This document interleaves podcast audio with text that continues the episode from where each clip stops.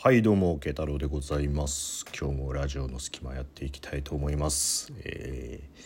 まあまあ 維持されているよね。まあライブやって1本配信して、えーもう1本配信しようというところなので、えー私の集中力の線はまだ切れていない状態のようです。はい。ということで、えー今日もお送りしていきたいと思いますがえっと宿題をねちょっといくつか片付けていこうかなと思っているんですがまあラジオトーク内での宿題といったらまあこれは企画をやるかお便りを消化するかのどちらかだと思うんですけど僕は後者の方ですね。お便りをちょっとご紹介するのがいくつか溜まっているし前回の配信でも、えーまあ、別で、えー別で配信はしますというね、えーライブでも宣言してしまったんで、まあ、有言実行しなきゃいけないなと思ったんで今日はやっていきたいんですがこれはちょっと申し訳ないかな。申し訳ないかな。もうちょっともうアフターフェスティバル感が強い。アフターフェスティバル感が強いお便りなんですけど、まあ、ちょっとご紹介させていただきたいと思います。はい。ラジオネームおもくすさん。慶太郎さんはじめまして。こんばんは。最近更新されておられないので答えていただけるか分かりませんがもうここら辺が ここら辺が配信者として痛いところだよね。もうお前どうせやってねえだろ？なあやってねえと思うけどとりあえず投げてみるよみたいなね。はい、えー答えていただけるか分かりませんが質問させていただきます。僕は25歳の転職をして4ヶ月目の男です。とある提出書類について他社からも承認を得た後に金額の誤りがあることが分かり他部署も関わりのある重要書類であるため明日確実に怒られることが分かっているのですが怒られることが分かっている場合どのような心持ちで出社されますでしょうか。また上司の立場だとしたらどのタイミングで、えーどのように伝えれば印象が良く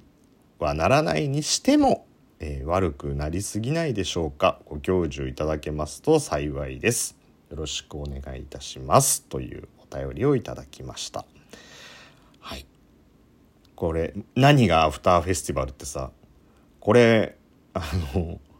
もらったの6月なんですよね。6月にもらったお便りで明日確実に怒られることが分かっているわらをもすがりたい。そのわらはずっともう上流の方で微妙なところに引っかかってなかなか下流に降りてこなかった感じだよね。多分ね。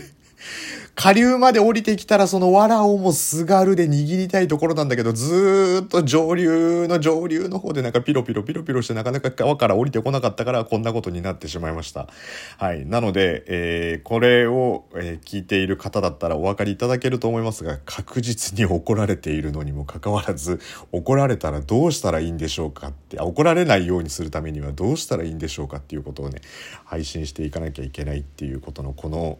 罪深き ギルティ配信者が、えーちょっとあのお話をしていきたいと思いますが。そうですね。まあ結構あるあるですよね。この社内で見つかれば OK だけど社内でまあいろいろ OK がもらっちゃってそれがもう表に出ちゃったと。で表に出て表に出てでどっか A 社 B 社ぐらいのところでいやこれちょっと実は違いません？みたいなこと言われちゃって。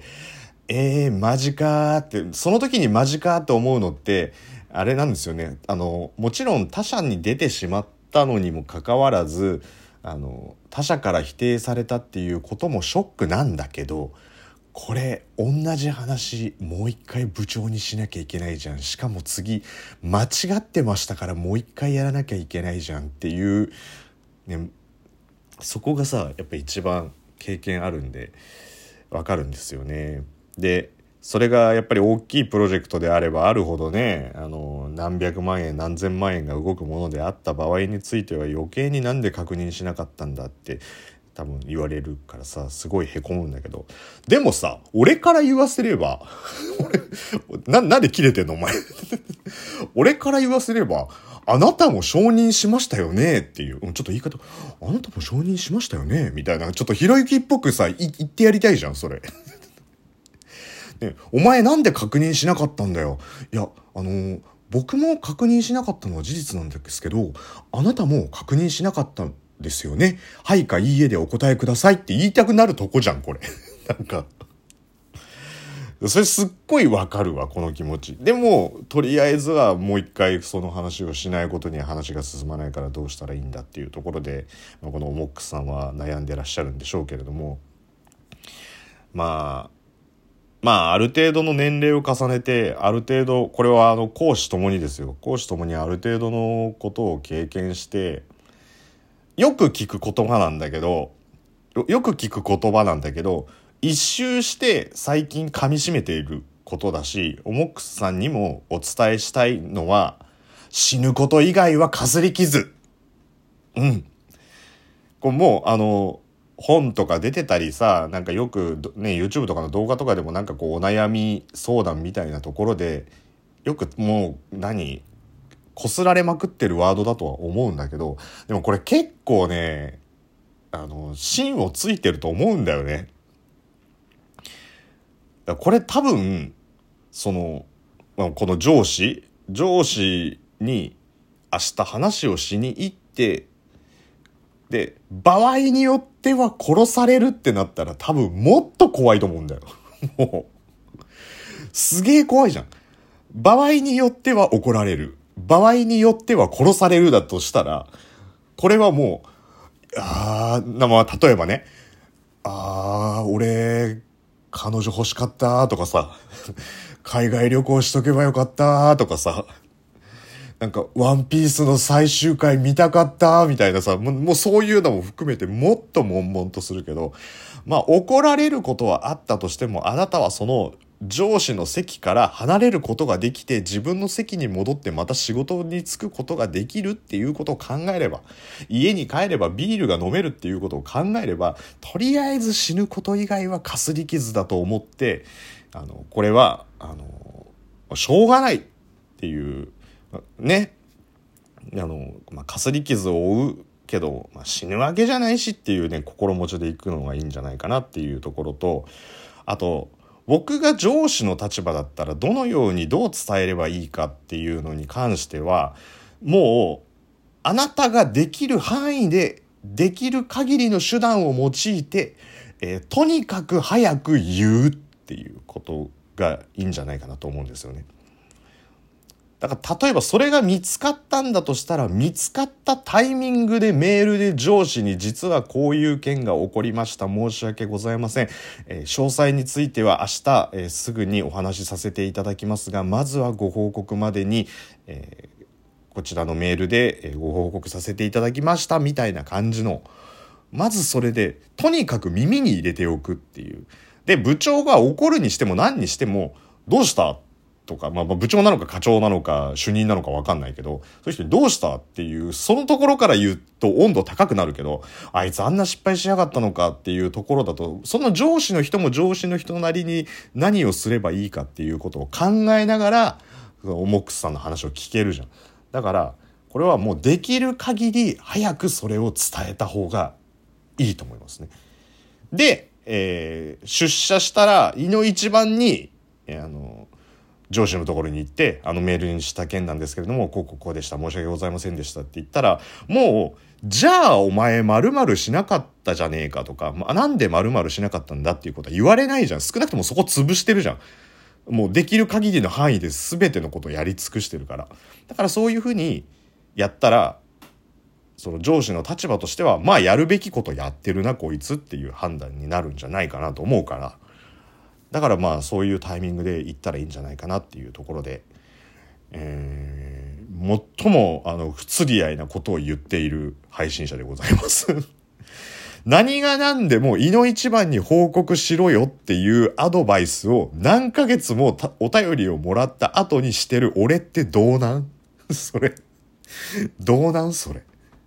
お前が何より早く動けよって。おもくさんが上司に話をするさらに前に、お前が上司に対してどういう風にすればよかったかっていう配信をしたら、おもくさんはもしかしたら救われてたかもしれないという、